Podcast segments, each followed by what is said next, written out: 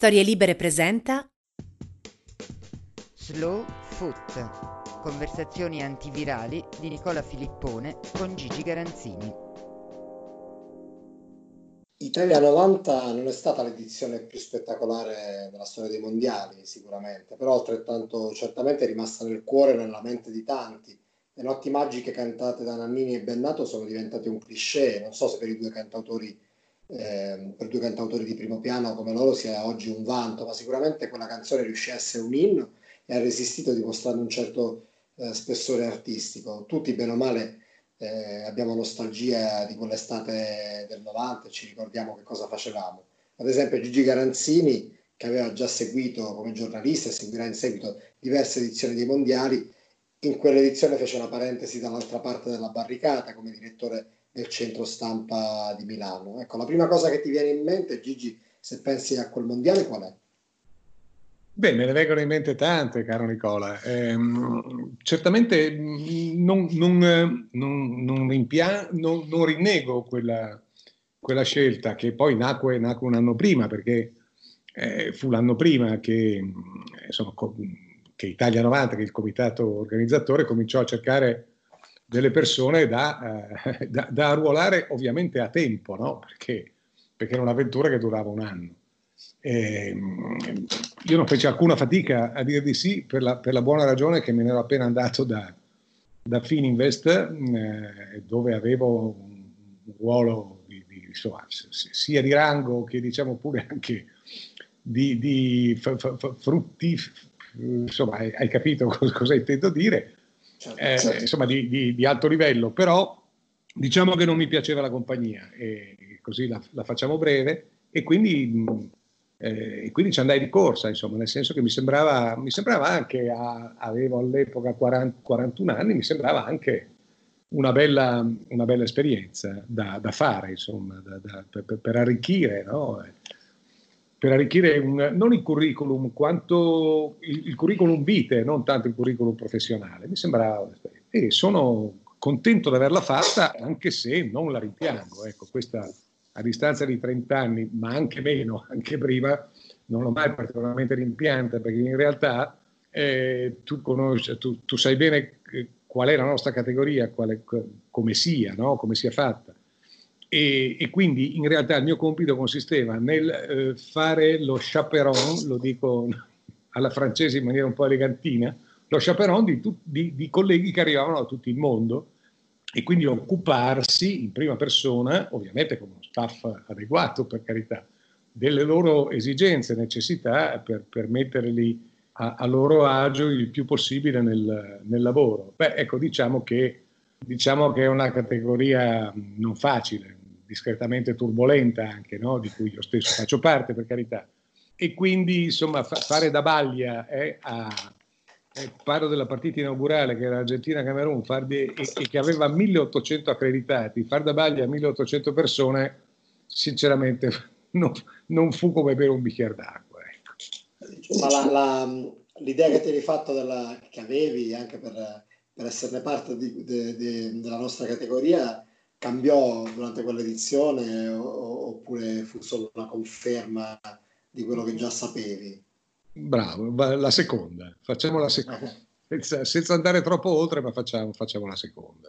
Eh, però per te fu anche l'occasione no, di, fare, di, di, di, di incontrare personaggi che non avresti mai detto di, poter incontrare, anche degli, degli idoli della tua infanzia, come, come mi hai raccontato una volta, no?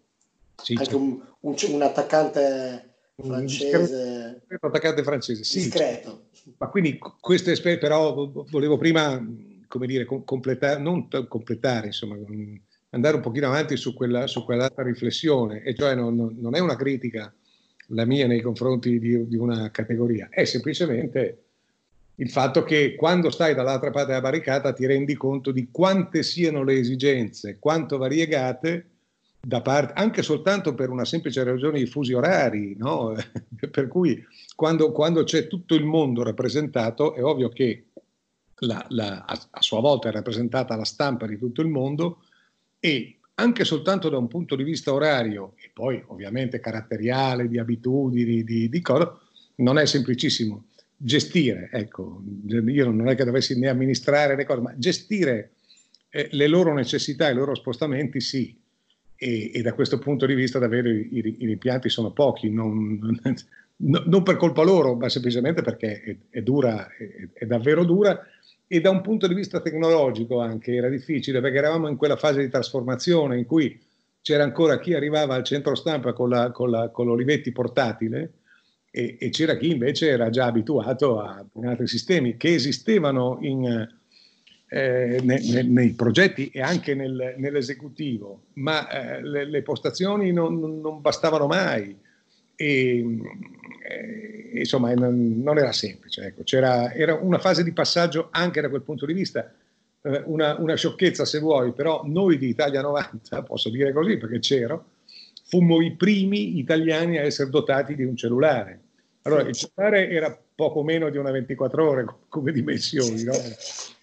Pesavano, le dimensioni erano abbastanza imbarazzanti rispetto a quelle di oggi, ma già a quelle di parecchi anni fa. Avevamo questi, questi cellulari, quindi era veramente una fase di trasformazione tecnologica che ha reso probabilmente ancora più quella, complessa quell'edizione. Certo, se noi, se noi pensiamo che già le, che le, le, sale stampa degli eventi di oggi sono dei posti molto pieni di rumori, sì. pens- pensarle con le macchine per scrivere, no? Sì, c'era di tutto, c'erano, c'erano, c'era gente che aveva già il computer portatile, c'era gente che arrivava con le, con le, macchine a scrivere, c'era gente che dettava a braccio dopo aver buttato giù quattro appunti a mano, eh, c'era gente che, che, il centro stampa in teoria chiudeva alle due del, del mattino, ma in realtà cosa facevi? C'era della gente lì che scriveva e, e, che abbaiava al telefono, cosa faceva? La buttavi fuori. Insomma, io dormire ho dormito veramente poco in quel periodo, ma, ma era bello, cioè comunque era, era anche quello un'avventura. Poi eh, sentite rimbombare nelle orecchie continuamente queste, questo, questa, queste notti magiche, che era una canzone bellissima, che poi mi ricordo, a proposito di quello che hai detto all'inizio, la Nannini, eh, la Nannini ho letto qualche giorno fa che non ce la fa più a sentirla neanche sotto, sotto tortura, pur essendo un, un, suo capolavoro assoluto, anche per come la, soprattutto per come la interpretò. Eh, ma ecco, l, l, sentite rimbombare le orecchie le notti magiche quando, quando magari alle tre e mezza di mattina ed erano rimasti due coreani, faccio per dire, a trasmettere per via del, del fuso allora, e tu stavi, stavi, lì aperto per loro. Sì, certo, potevo lasciare qualcuno, però eh, se la responsabilità è tua, io sono abituato sono abituato che è meglio, è meglio che, che, che, sia tu a chiudere l'uscio, insomma. No? Avendo per, per, lavoro frequentato mol, molti centri stampa di, di, di eventi internazionali, quando, quando mi, mi, mi, parli di, no, di, di, orari di chiusura, di giornalisti stranieri che si attardano, so, so che cosa vuoi dire, quindi è come, è come, se vivessi, anche se in un'epoca diversa, queste, eh, queste cose che racconti. Io ricordo di quella tantissime cose, però ecco, tu prima parlavi di quell'8 giugno a Milano, io ricordo la cerimonia inaugurale perché fu, comunque divertente, fu, fu, un evento divertente da vedere con, ricordo questi eh, stilisti che avevano no, eh. preparato gli abiti, beati, fu un... beati voi che l'avete vista. Esatto. no, nel senso che io vidi, vidi le prove, vidi le prove, vidi tutti i preparativi dei giorni precedenti quella non la vidi perché il centro stampa di, di San Siro, che era appunto la partita inaugurale di cui io ero responsabile, era in realtà uno di questi enormi palloni no? da, da, da, campo da tennis per capirci, ma molto molto più grande, che stava fuori dallo stadio e che rappresentava anche un ingresso verso lo stadio. Poi c'erano ulteriori filtri, ma se uno riusciva, per esempio, eh, riusciva ad entrare lì, beh, insomma, da lì a, a, poi a salire, a trovarsi un varco per andare in una tribuna piuttosto che in un'altra, qualche possibilità in più c'era. E, e non, non, ti dico i, i cavalli di Frisia che, che, cercammo di mettere fuori, ma che sì, bastarono, ma insomma si, si arrivò in qualche occasione anche non, non lontanissimi dallo scontro fisico. Insomma.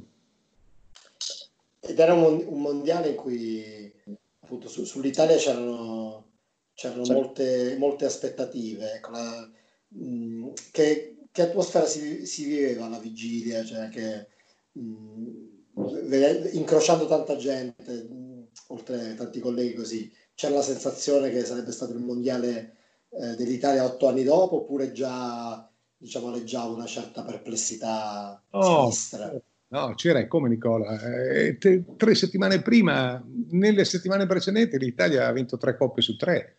Eh, non era mai successo e non è mai più successo. Vinse la, la, il Milan la Coppa dei Campioni, vinse la Sampdoria la Coppa delle Coppe e, e, vinse la Juventus in finale sulla Fiorentina la Coppa UEFA. Quindi c'era la sensazione che un mondiale giocato in casa da una nazione che aveva vinto le tre Coppe europee eh, un, un, qualche giorno prima e, e, e, che aveva tutti, insomma, allora oltretutto gli stranieri erano pochi, come sai, nelle squadre italiane.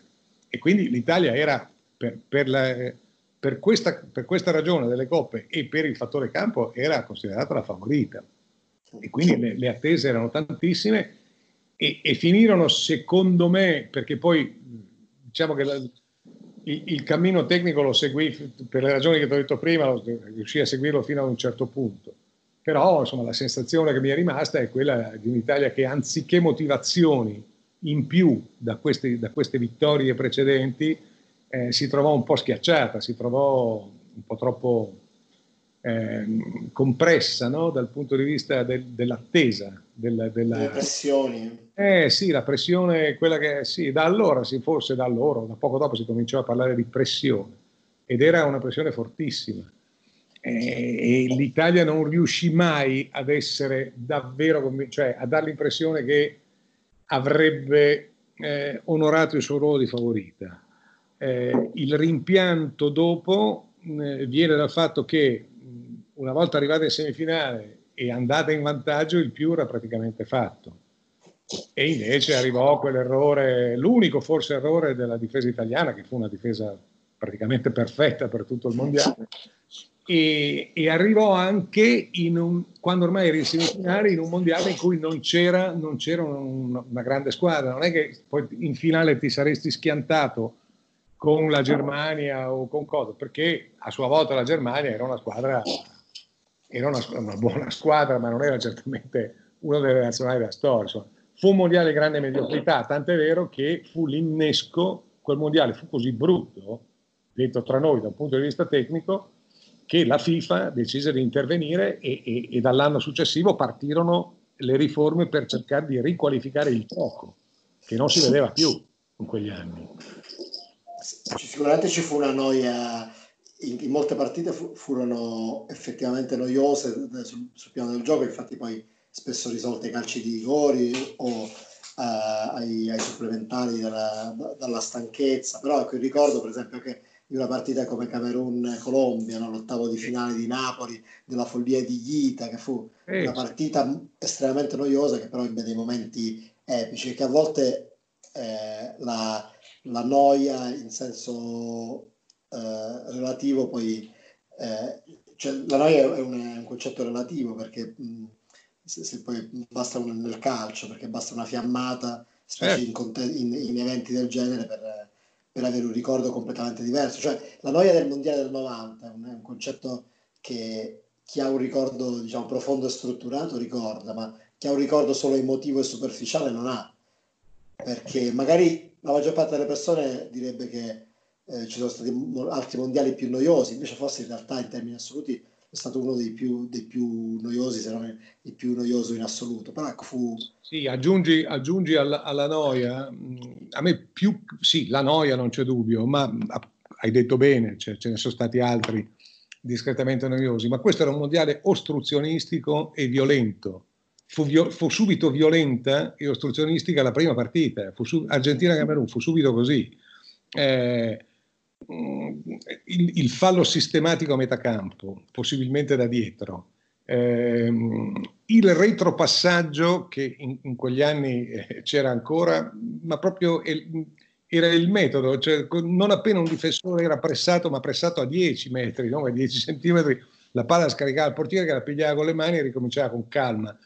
E, tant'è vero, tant'è vero che eh, da, dall'anno successivo ci fu un'apposita commissione FIFA di cui fece parte Casarin e l'arbitro Casarin diede il suo miglior contributo al calcio nel, nella sua onorata carriera facendo sia il, disegna, il designatore dell'arbitrale in Italia e, e, e, cambiando veramente sistema rispetto, rispetto a prima, sia soprattutto facendo parte di questa commissione FIFA che alla fine varò quelle 3-4 riforme che oggi sono, eh, or- ormai sono, sono eh, digerite da, da, da, quasi 30 anni, ma che allora furono una piccola rivoluzione, e cioè il pallone eh, giocato indietro sul portiere, il portiere lo può giocare solo con i piedi, uno.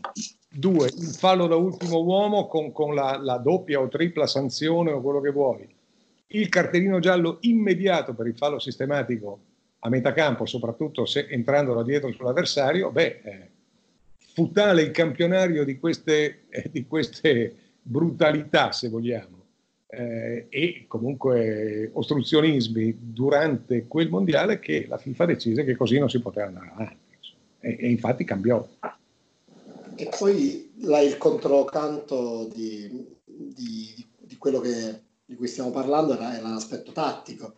Eh, io ho, ho ritrovato un, un, pezzo del Guerri Sportivo di quei giorni diretto da, da Marino Bartoletti che adesso a distanza di anni ho una vecchia collezione di Guerri Sportivi che non prendevo da anni, sono, sono andato a casa dei miei a recuperarli perché ah, erano loro. So, eh sì, sono, sono tornato da loro, ne ho approfittato, erano, erano in soffitta, quindi ho preso i giornali di Italia 90 ed era un, un giornale pazzesco, cioè che avercene oggi, cioè con, con, con eh, grandi, grandi, firme, Caminiti, Gianni De Felice e in generale un, un livello di scrittura eh, notevole, non, non mi piace fare i paragoni con, con l'oggi non, non, mi sembra generoso, però devo dire che era, era una prosa, sai, la, la, prosa e la sintassi cambiano, in 30 anni cambiano, era più impegnativa, però era una lettura istruttiva anche, no? Certo, e, e, e, lo era anche da un punto di vista tecnico, perché, perché immagino che se hai sfogliato quello sportivo tu abbia trovato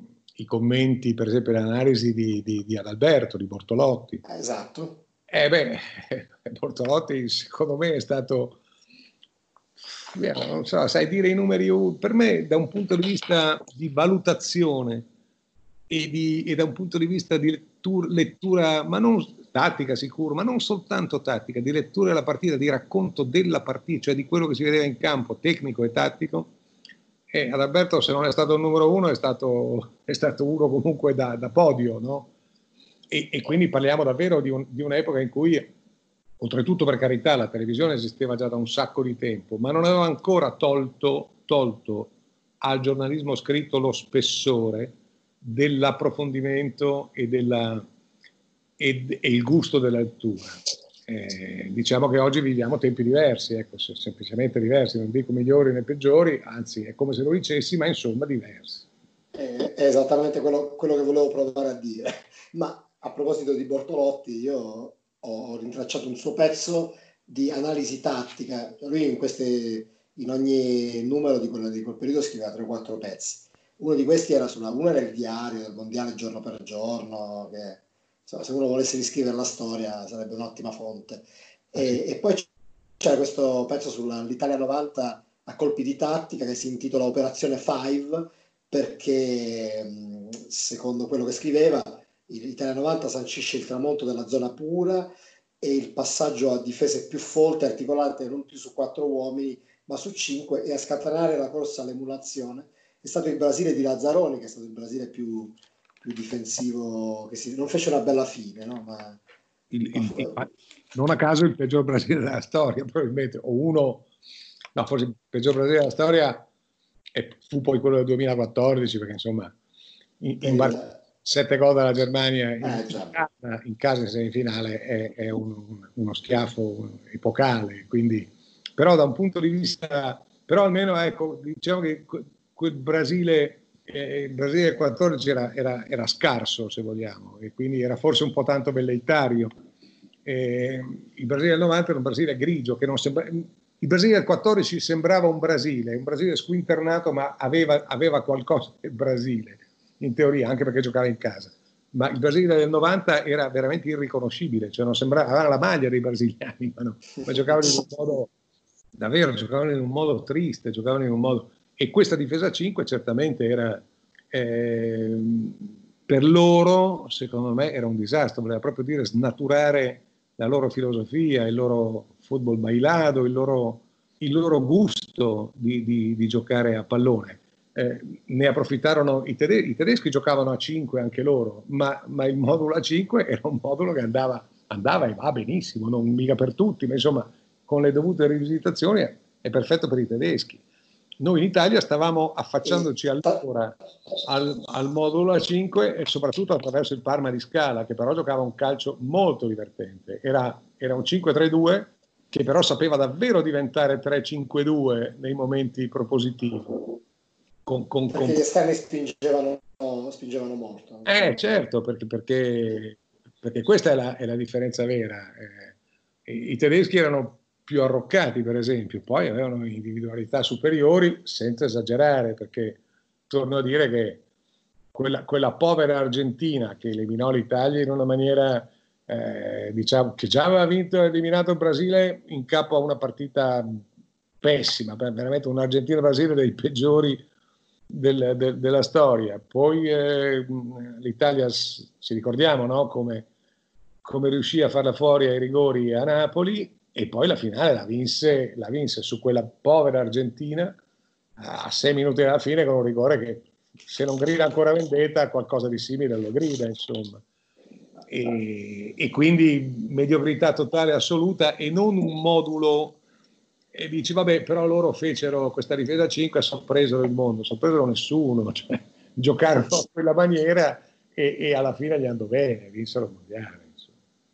tra l'altro se, se vedi, la, la, rivedi la, la difesa, i, i, nomi della difesa dell'Argentina di, di quel mondiale, eh, eh, ti sorprende ancora di più che siano arrivati fino in fondo. Ah, sì, certo. ah, no, io no. francamente faccio fatica. Ricordo solo il portiere quello c'è, perché poi c'era, il, c'era Ruggeri, ma, ma poi sparì dalla formazione titolare. Il, sì. il libero era un tale Simon, poi c'era Monzon, Serizuela, Basualdo e Olartico Ecea, cioè tutti i nomi un po' ostici, diciamo, no? Se non per... no, no, sì, che non... Spariti. Spariti, che di, cui, di cui non hai alcun ricordo, eh, nonostante la ribalta, la ribalta mondiale. Maradona, Maradona a mezzo servizio, poi capace comunque eh, di 3-4 genialate superbe, eh, ma, ma, comunque no, eh, lontano parente del Maradona dell'86, e, e, quindi veramente un mondiale mediocre. In campo fu davvero un mondiale mediocre. L'Italia che avrebbe avuto, che aveva, era quasi un'Italia champagne, se ricordi, no? Perché aveva, aveva le bollicine nei, nei, suoi momenti migliori, però i momenti migliori erano a intermittenza, non, non, non, aveva, non c'era continuità, c'erano anche un po' troppi galletti nel pollaio. Eh, chi stava fuori ci stava volentieri fino a un certo punto, non, non c'era stata da parte di vicini, secondo me, eh, la, come dire, il, la, la, chiarezza di idee di bloccare prima una formazione che era quella, che secondo me quando, quando si gioca un mondiale, o perlomeno nel calcio di allora, oggi già con i, i tre cambi che tra un po' stanno per diventare cinque, per il post coronavirus, poi diventeranno 12 e, e staremo a vedere cosa diventerà. Speriamo che, che, si possa tornare indietro, che non sia irreversibile, ah, almeno questo. In, cioè, chi è che diceva che indietro non si torna? Ma insomma, comunque, ehm, quell'Italia aveva dei, dei, momenti veramente di grande gioco, grandi, grandi solisti, perché insomma, tanto il, il, il, momento di grazia di Totò Schillaci, no? perché gli occhi, gli occhi riflettevano quegli occhi spiritati riflettevano qu- quanto fosse eh, infrenabile, quanto fosse immarcabile in, in, quella fase, in quel periodo, in certi momenti. Baggio che stava, stava diventando, o era già diventato, comunque un grande giocatore, poi la continuità Baggio non è mai stata il suo forte, ma che giocatore era.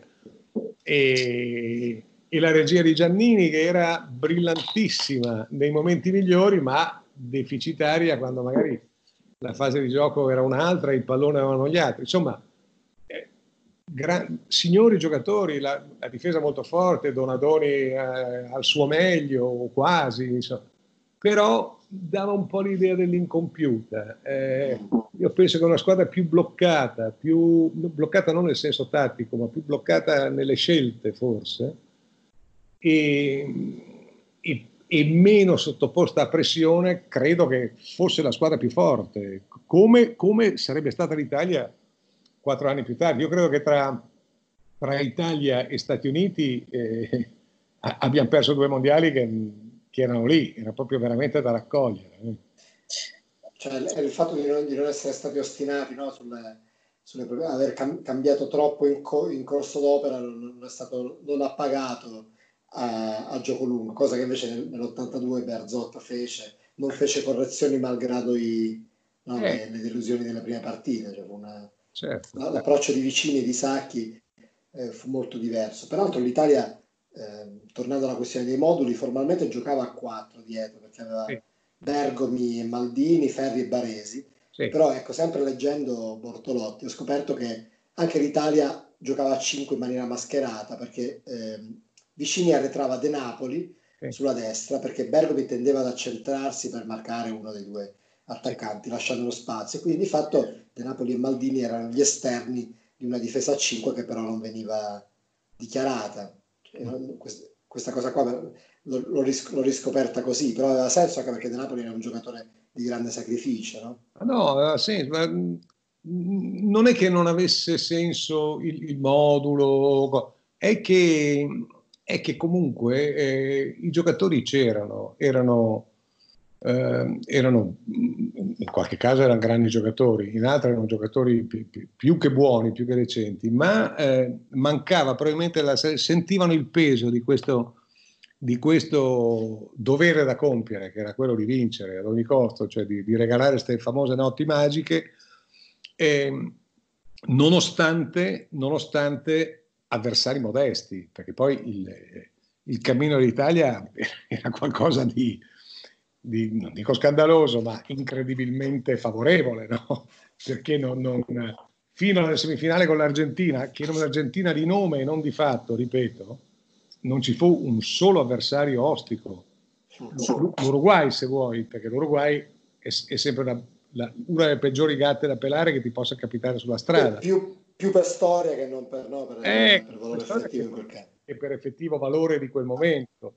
Insomma, avevano sì, Francesco. Però. Sì, va bene, avevano un gran giocatore, ma insomma, no, no, credo che bastasse Baggio per, per, no, per, per dire voi ci avete, ci avete, le vostre trombe, beh, noi suoniamo le nostre campane, però.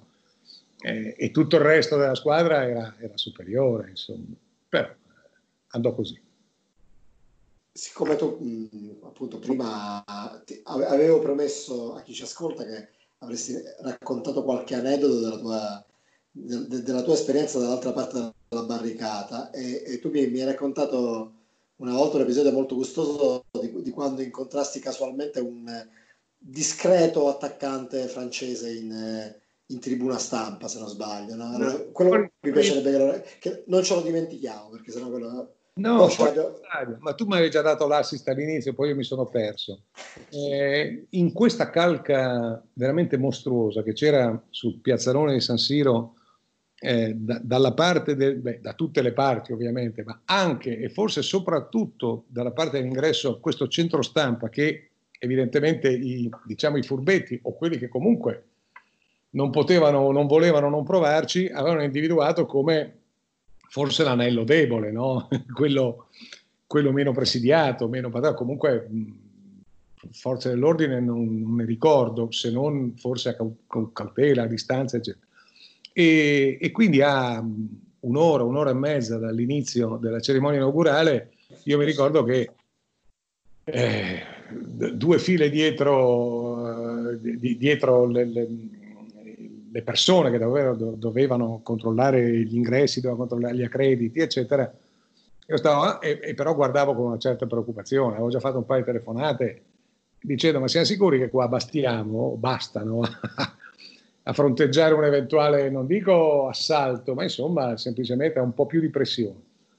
E, e, beh, in, questo, in, questo, in, questi momenti, ma molto, molto concitati, con gente che ma non ti ricordi di me, ma lei non si ricorda più, ma come fa a lasciarmi fuori? Insomma, tutte queste cose, a me e ad altri che eravamo lì. A un certo punto vedo un signore invece, non più giovane, all'epoca aveva dunque 33, aveva 57 anni, non più giovane, ma certamente non, non ancora anziano, che eh, con, con un, un, viso molto, molto particolare, molto speciale, io lo, lo tra, tra, tante facce, quando, quando, quando, hai migliaia di facce davanti, chissà perché ogni tanto ne fissi una. Fissai questa ed ebbi un, un sobbalzo, davvero, perché quello lì era Jules Fontaine. Eh, secondo me non poteva che essere Jules Fontaine. Eh, e, e, mi sono chiesto cosa ci fa qua questo. Cioè, per carità, lui è il capocannoniere mondiale di tutti i tempi, quindi rapido, no? rapidissima riflessione. Quindi è chiaro che sarà stato invitato dalla FIFA alla partita, però, però cosa ci fa lì? Perché non è dall'ingresso della, della tribuna d'onore o della, o, o della, tribuna centrale, insomma, di quello che è? E cominciai a, insomma, lo fissai per, per, per un minuto buono. Lui si sentì fissato e ricambiò questo sguardo con, ammiccando in un certo modo molto, molto sobriamente, molto, molto... E allora capì che era lui, soltanto da questo, perché no, non poteva essere un cialtrone a questo punto. Eh, e allora niente, chiesi, chiesi, permesso a quelli che facevano da filtro davanti e disse scusate, ma devo andare a cercare un signore lì dietro che era, non so, era qualche metro eh, dietro a quelli che premevano ed era a sua volta premuto in questa calca. Questi che mi vedono uscire cominciano a saltarmi addosso no? e io cerco di fendere la calca nella maniera più lieve possibile avvicinandomi a questo signore. E, e questo signore mi dice una roba tipo monsieur, ma eravamo ancora 3-4 metri con la gente intorno che cominciava a guardare cos'era sta scena e dice una roba tipo monsieur o signore con la, con la R ovviamente la francese e io mi ricordo che gli dissi una roba tipo vous avez marqué 13 buts eh, ma lei, lei, ha segnato 13 gol una volta in un campionato del mondo questo si è illuminato no? Lettera, così è illuminato ricordo questo sorriso tra, tra le cose più belle della mia vita si è illuminato e allora io ho detto ho detto a tutti quelli che c'erano intorno, alzando la voce, gli ho detto, signori, questo è Giusto Fontaine. Non so se voi conoscete la storia, se non la conoscete vi racconto io che questo qua nel 58 ha segnato 13 gol nella fase finale di un mondiale ed è tuttora il record di tutti i tempi. Avrà sbagliato strada. Lui entra, per favore, fate strada. E si è allargata, te lo giuro, perché quando poi affronti la gente anche un po' sovrecitata, che cosa, eccetera, se l'affronti con un po' di fermezza e di cortesia, lo puoi, non so adesso con Casa Pound e dintorni, ma io sto parlando di, di un pallone, no?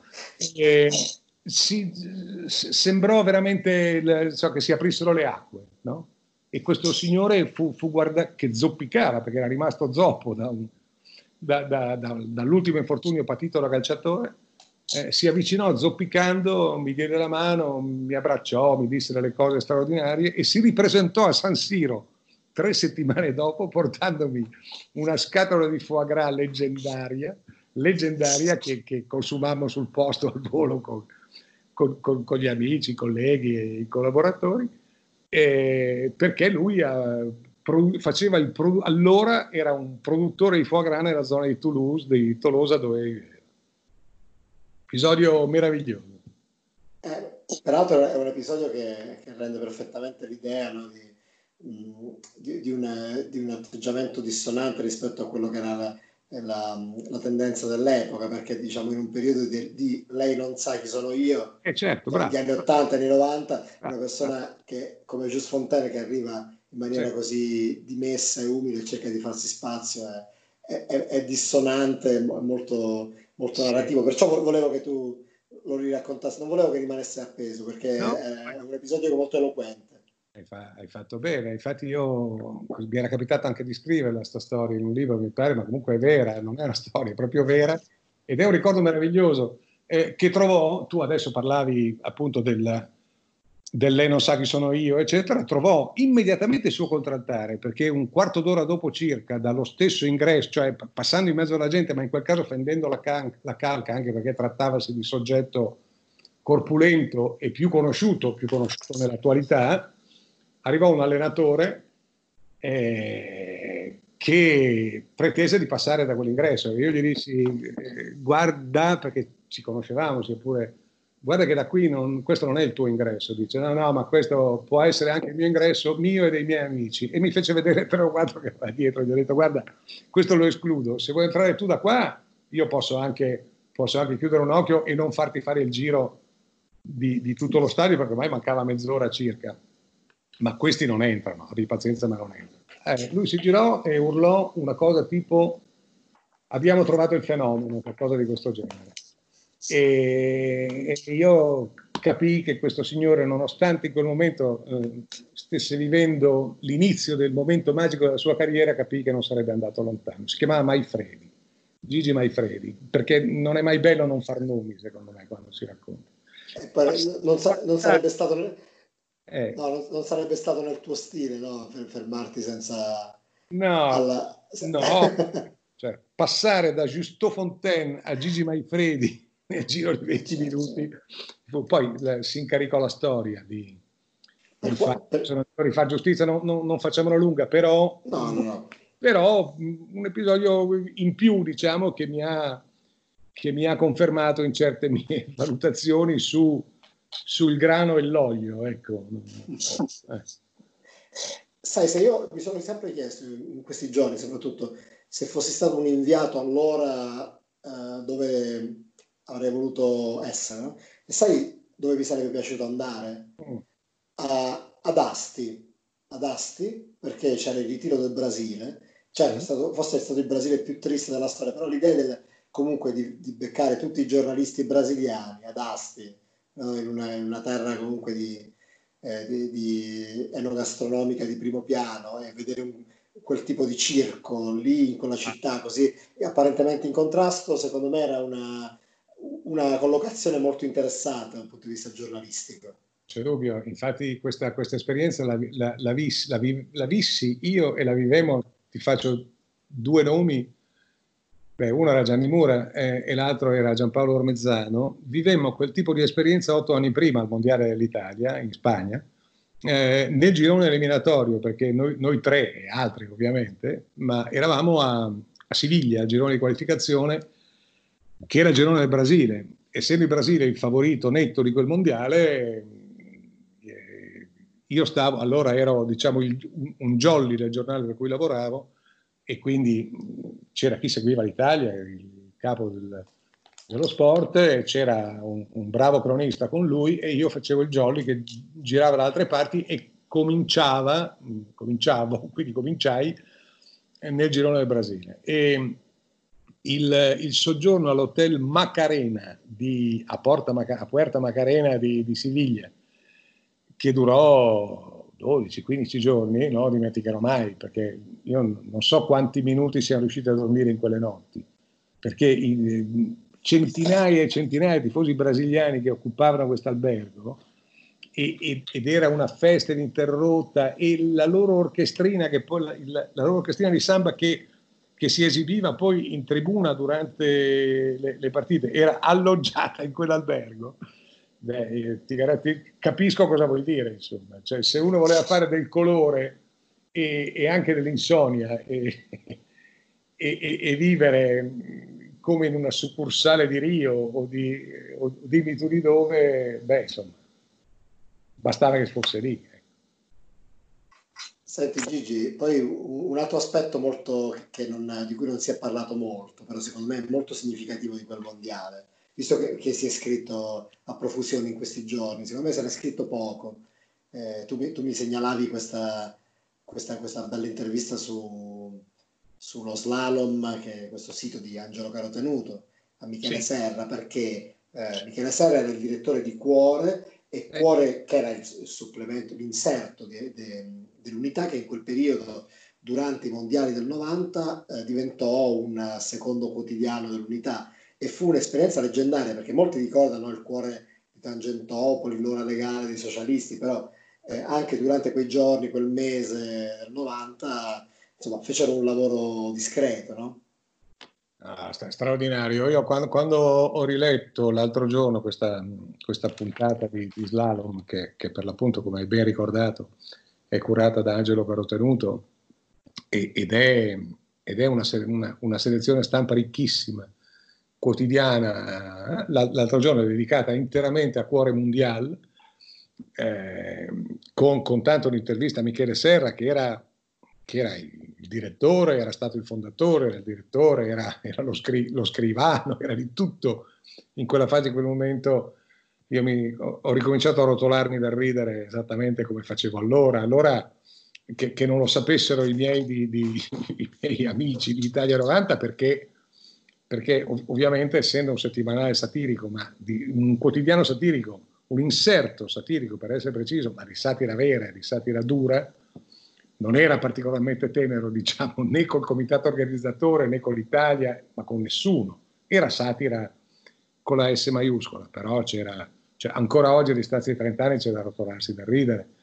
E, e, gli editoriali che, che mi, in particolare tra, tra tante altre che, che, ma io ricordavo gli editoriali di Michele firmati Aldo Biscardi o firmati Gianni Brera. Allora, quelli di Gianni Brera mi, mi, divertivano, ma diciamo entro certi limiti, perché eh, comunque eh, secondo me il fuoriclasse merita sempre un, un rispetto a prescindere, insomma, no? Quindi no, non è che mi dessero fastidio, però, però sai com'è, quando, quando, hai un mostro sacro un, e, e, ne hai un rispetto e una, un'ammirazione tali, vederlo preso un po' così per, per i fondelli, diciamolo pure, eh, imitato benissimo, eh, per carità, benissimo, ma questo leggermente, ma Biscardi, ma Biscardi, gli editoriali di Biscardi, eh, firmati, firmati, Aldo Biscardi da Michele Serraco, io mi ricordo un aggettivo che devo ancora capire adesso cosa vuol dire, ma era fantastico, era come lo dice ecipuo. Ecipuo. Lui a un certo punto Michele sparava un ecipuo dentro una frase di Biscardi, non si è mai capito, non si è mai capito una sola frase di Biscardi nella vita perché non ha mai avuto un, un principio e una fine, insomma, no, lui era così, lui era era, era questo, questo, incantatore di serpenti, insomma, in cui se, se poi andavi al noccio, se facevi l'esegesi, ti, ti mettevi le mani nei capelli, questo ecipuo, lui ogni tanto sparava un ecipuo e io all'ecipuo rotolavo per terra allora e lo faccio ancora adesso. E in quella, eh, quel giornale, in quel cuore mondiale, c'era anche una rubrica che, che invece non era satira vera e propria perché riprendeva dei pezzi veri, cioè meglio era satira per, per la cornice, ma insomma si chiamava cosa, cosa, non si fa per mangiare, in cui mm. ogni, ogni giorno venivano presi no, di, di, di, ispezioni di articoli, dei, dei, passaggi di alcuni articoli che erano particolarmente retorici e, e, c'era una classifica che poi vinse Gian Maria Gazzanica che all'epoca era, era al giorno, però eh. Eh, eh, Michele Serra una volta in quel periodo, in realtà in un'intervista di Pollina su Guerri Sportivo di, di quel periodo, eh, raccontò che un giornalista dell'unità, di cui non fece il nome, eh, si era arrabbiato per essere stato citato e aveva preso carta e penna e protestato formalmente col direttore dell'unità che era Massimo D'Alema. pensa, un po', beh insomma, eh, Michele non ci andava leggero, eh, perché eh, giustamente nella satira non, o la fai e se la fai la fai fino in fondo o se no, insomma, se, se, non è un'aspirina la satira, ecco, cioè, è una, una roba un po' più, un po' più greve.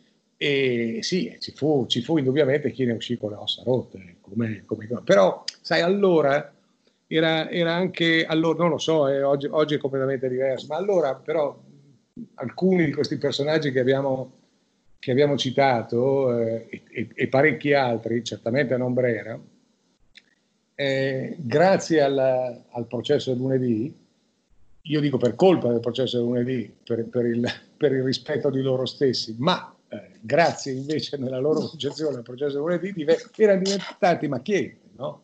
che recitavano, recitavano, questo ruolo e lo recitavano anche con un certo compiacimento. Era, era anche quello lo spirito del tempo, del, del, degli anni 90 o della fine degli 80, insomma, di, di quell'epoca. Ecco. E quell'esperienza editoriale eh, praticamente inaugurò un filone, perché poi la satira applicata al calcio, applicata ai mondiali, eh, è continuata. La Jalapas esisteva già eh, durante il cuore mondiale, però poi ebbe la consacrazione dopo e portò avanti quel filone, ci sono stati anche altri, altri casi, però ecco una, un'esperienza riuscita come quella, quell'edizione di cuore che comunque era curata da 3-4 persone, eh, non di più, è difficile trovarlo, è stato, è stato sic- sicuramente un unicum. Eh, noi siamo andati, siamo andati Gigi molto lunghi, però io ti volevo fare fare un'altra riflessione. Eh, c- ci sono un sacco di cose che avevo messo, no, non ho fatto la scaletta, tranquillo, non ti ho tradito, però ecco che no. mi ero appuntato. Possiamo anche per una volta possiamo anche sforacchiare un po' perché ti, ti, devo anche dire quale fu il vero aspetto negativo di Italia 90. Ecco, allora... No, allora, c'è, tempo.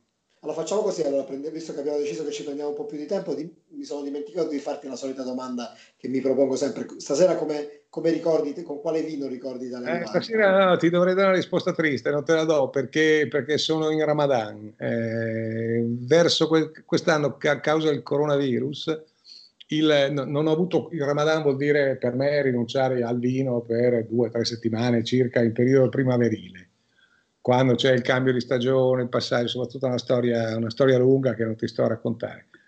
Causa, causa coronavirus, no, non me la sono sentita di, di rinunciare al vino quando, quando, vivevamo giorni troppo tristi, troppo lugubri e troppo angosciosi. E allora sto provando a farla adesso e quindi stasera sto andando tristemente acqua minerale, spero che non si senta, che non, che non si avverta insomma il salto di qualità all'ingiù, eh, però, però purtroppo è così. Vabbè, recuperi, recuperiamo la prossima puntata. Recuperiamo la prossima puntata. Ecco, però già che, già che mi hai fatto intristire, ehm, allora ti dico quale fu, secondo me, il vero, ma non secondo me, secondo la storia, il vero aspetto negativo dell'Italia 90, fu che, eh, fu che quei mondiali costarono 7.300 miliardi di lire, eh, di lire, d'accordo, ma insomma, poi adesso noi miliardi di euro siamo abituati ormai a, a, a, sentirli, eh, a sentirne parlare come noccioline per via del dramma mondiale che c'è stato, allora era una libera scelta di organizzare un mondiale. 7.300 miliardi di lire non furono esattamente uno scherzo. Se aggiungi che eh, il budget iniziale fu sforato dell'85%, ehm, che ci furono anche 24 morti nei cantieri, eccetera, questo accade più o meno ad ogni edizione, più o meno in ogni parte del mondo, poi ci sono le parti del mondo in cui non lo sai o vengono o vengono, come dire, sottostimati o addirittura nascosti, ma insomma ci furono anche quelli e, e poi ci furono pesanti, pesantissime conseguenze giudiziarie un po' in tutte le città italiane, sedi, sedi del mondiale, oltre, oltre, ad alcuni scempi. Eh, io potrei citartene tanti, te ne cito uno soltanto. Lo stadio delle Alpi di Torino fu costruito appositamente per il mondiale nel 1900, fu consegnato ai primi del 90 e, e doveva essere lo stadio del futuro di Torino. Eh, è durato 16 anni e, e, dopo 19 l'hanno abbattuto. Non... E quindi questo credo, hai capito? Eh, credo che tutte le altre nazioni europee eh, non solo europee credo, ma europee sicuro, che da lì in avanti, insomma, che in, in epoca moderna hanno organizzato un'edizione del mondiale, hanno da allora impianti moderni. Poi non, è detto che durino per secoli, ma insomma, eh, anche, anche, per gli europei, Olanda, Belgio, non parliamo della Germania nel, nel 2006, eccetera. E noi invece, noi invece sì, ritoccammo in meglio qualche stadio. Eh, però un paio, tipo Bari e soprattutto Torino, furono, furono veramente buttati, buttati, via praticamente. E questo credo sia la nota più amara, tutto sommato. No? Erano gli anni insomma, della, anche della, in cui il debito pubblico veniva utilizzato con disinvoltura, per usare un termine, un termine eufemistico, e quindi questa è una storia che, certo. che, che, che rientra perfettamente nel, no, nei, nei, canoni della, di quel momento storico. Invece parlavamo prima della, di cuore, ecco, un'altra cosa che invece ti volevo, su cui ti volevo portare, anche perché hai lavorato in, tv, è che Italia 90, io mi sono sforzato di cercare le cose che bene o male sono state scritte poco, no? visto che se ne è parlato tanto. Sì. Non ho parlato di Oman Beak, non ho parlato di Caniggia, di, di Zenga o di Schillaci. Però ecco, Italia 90 è stato il primo mondiale in cui c'è stata una copertura televisiva quasi H24 in Italia di un evento sportivo. Eh, la RAI aveva fatto ovviamente un investimento enorme, giusto per darti no, la, eh, l'idea. C'era a, alle 13.30 su Rai 2 tutto mondiale con De Laurentiis e Lidl, poi c'era Minuto Zero con Paolo Valenti, poi c'era Dribbling mondiali, mondiali con Dossene e Clerici, la sera c'è il processo al mondiale con Biscardi e Gianni Brera, un altro diario mondiale con De Laurentiis e all'una, a mezzanotte e 45, io e il mondiale di Gianni Minà. Questo è, una, è un, un, quarto delle trasmissioni di quel periodo, per farti capire, no? Non, prima non c'era mai stata una, un, una no. copertura così capillare. No, no, e... certo, eh, eh, stava cominciando a tracimare l'epoca della, della televisione a tutti i costi. E, e, ti ripeto, stando dall'altra parte della barricata e avendo, avendo altro di cui occupare, altre persone di cui occuparmi, perlomeno quell'aspetto me lo risparmiai. Poi è chiaro che se mi parli di Brera o di Minà, eh, mi dispiace particolarmente non, non, non aver seguito, però non, io non ne ho, cioè me, lo, me, lo, stai dicendo tu, o comunque lo leggevo allora, ma lo leggevo frettolosamente sui giornali, non ho mai avuto il tempo fisico, materiale di, di seguire queste cose. Beh, Gigi, io penso che siamo riusciti a, a ricordare a 30 anni di distanza Italia 90 eh, cogliendo degli aspetti, provando a cogliere degli aspetti, diciamo, laterali, anche sostanziali, ma insomma non, non necessariamente, non dei cliché, questo era, era l'obiettivo, eh, con te ci riesco eh, sempre bene perché mi porti sempre in, in, in, posti nel non letto o nella, nella cosa che non ho notato e sai che non, non, te lo dico solamente per piaggeria, per usare un termine biscardiano, ma per, perché lo penso davvero. E però non ti posso ringraziare, quindi eh, mi congedo da te dicendoti che ci sentiamo prestissimo perché eh, nei prossimi giorni insomma ci sono altre cose da commemorare e, e, però c'è da parlare anche dell'attualità che incalza. No? Certo, certo. Alt- altri anniversari, certamente più, più, più grati, no? forse, forse, perché tu non c'eri, ma insomma noi che c'eravamo eravamo più giovani ancora, se parliamo del 70. E, e comunque di, di, tutt'altra suggestione, insomma, sinceramente, ma non, non, non perché a, a Italia 90 si perse, perché perché nemmeno, nemmeno in Messico si vinse, no? visto che vogliamo anticipare, non so, questa idea di, di, di, rievocare il 70, ma ragazzi, quello, quello, fu, quello, fu, un mondiale degno, quasi degno, o forse degno, beh, per l'Italia, è una, una cosa straordinaria, anche se alla fine non si vinse, ma degno del 54 e del 58 che secondo me restano di gran lunga le due edizioni migliori. Il, il 70 ci arrivò a ruota, ci arrivò veramente molto, ma molto vicino, grazie al Brasile, ma grazie a Italia-Germania, grazie a quella parata di Banks che abbiamo rievocato di recente, grazie a una serie di campioni straordinari e a un'atmosfera eh, fantastica. Insomma. Bene, Gigi, alla prossima. Volentieri, ciao.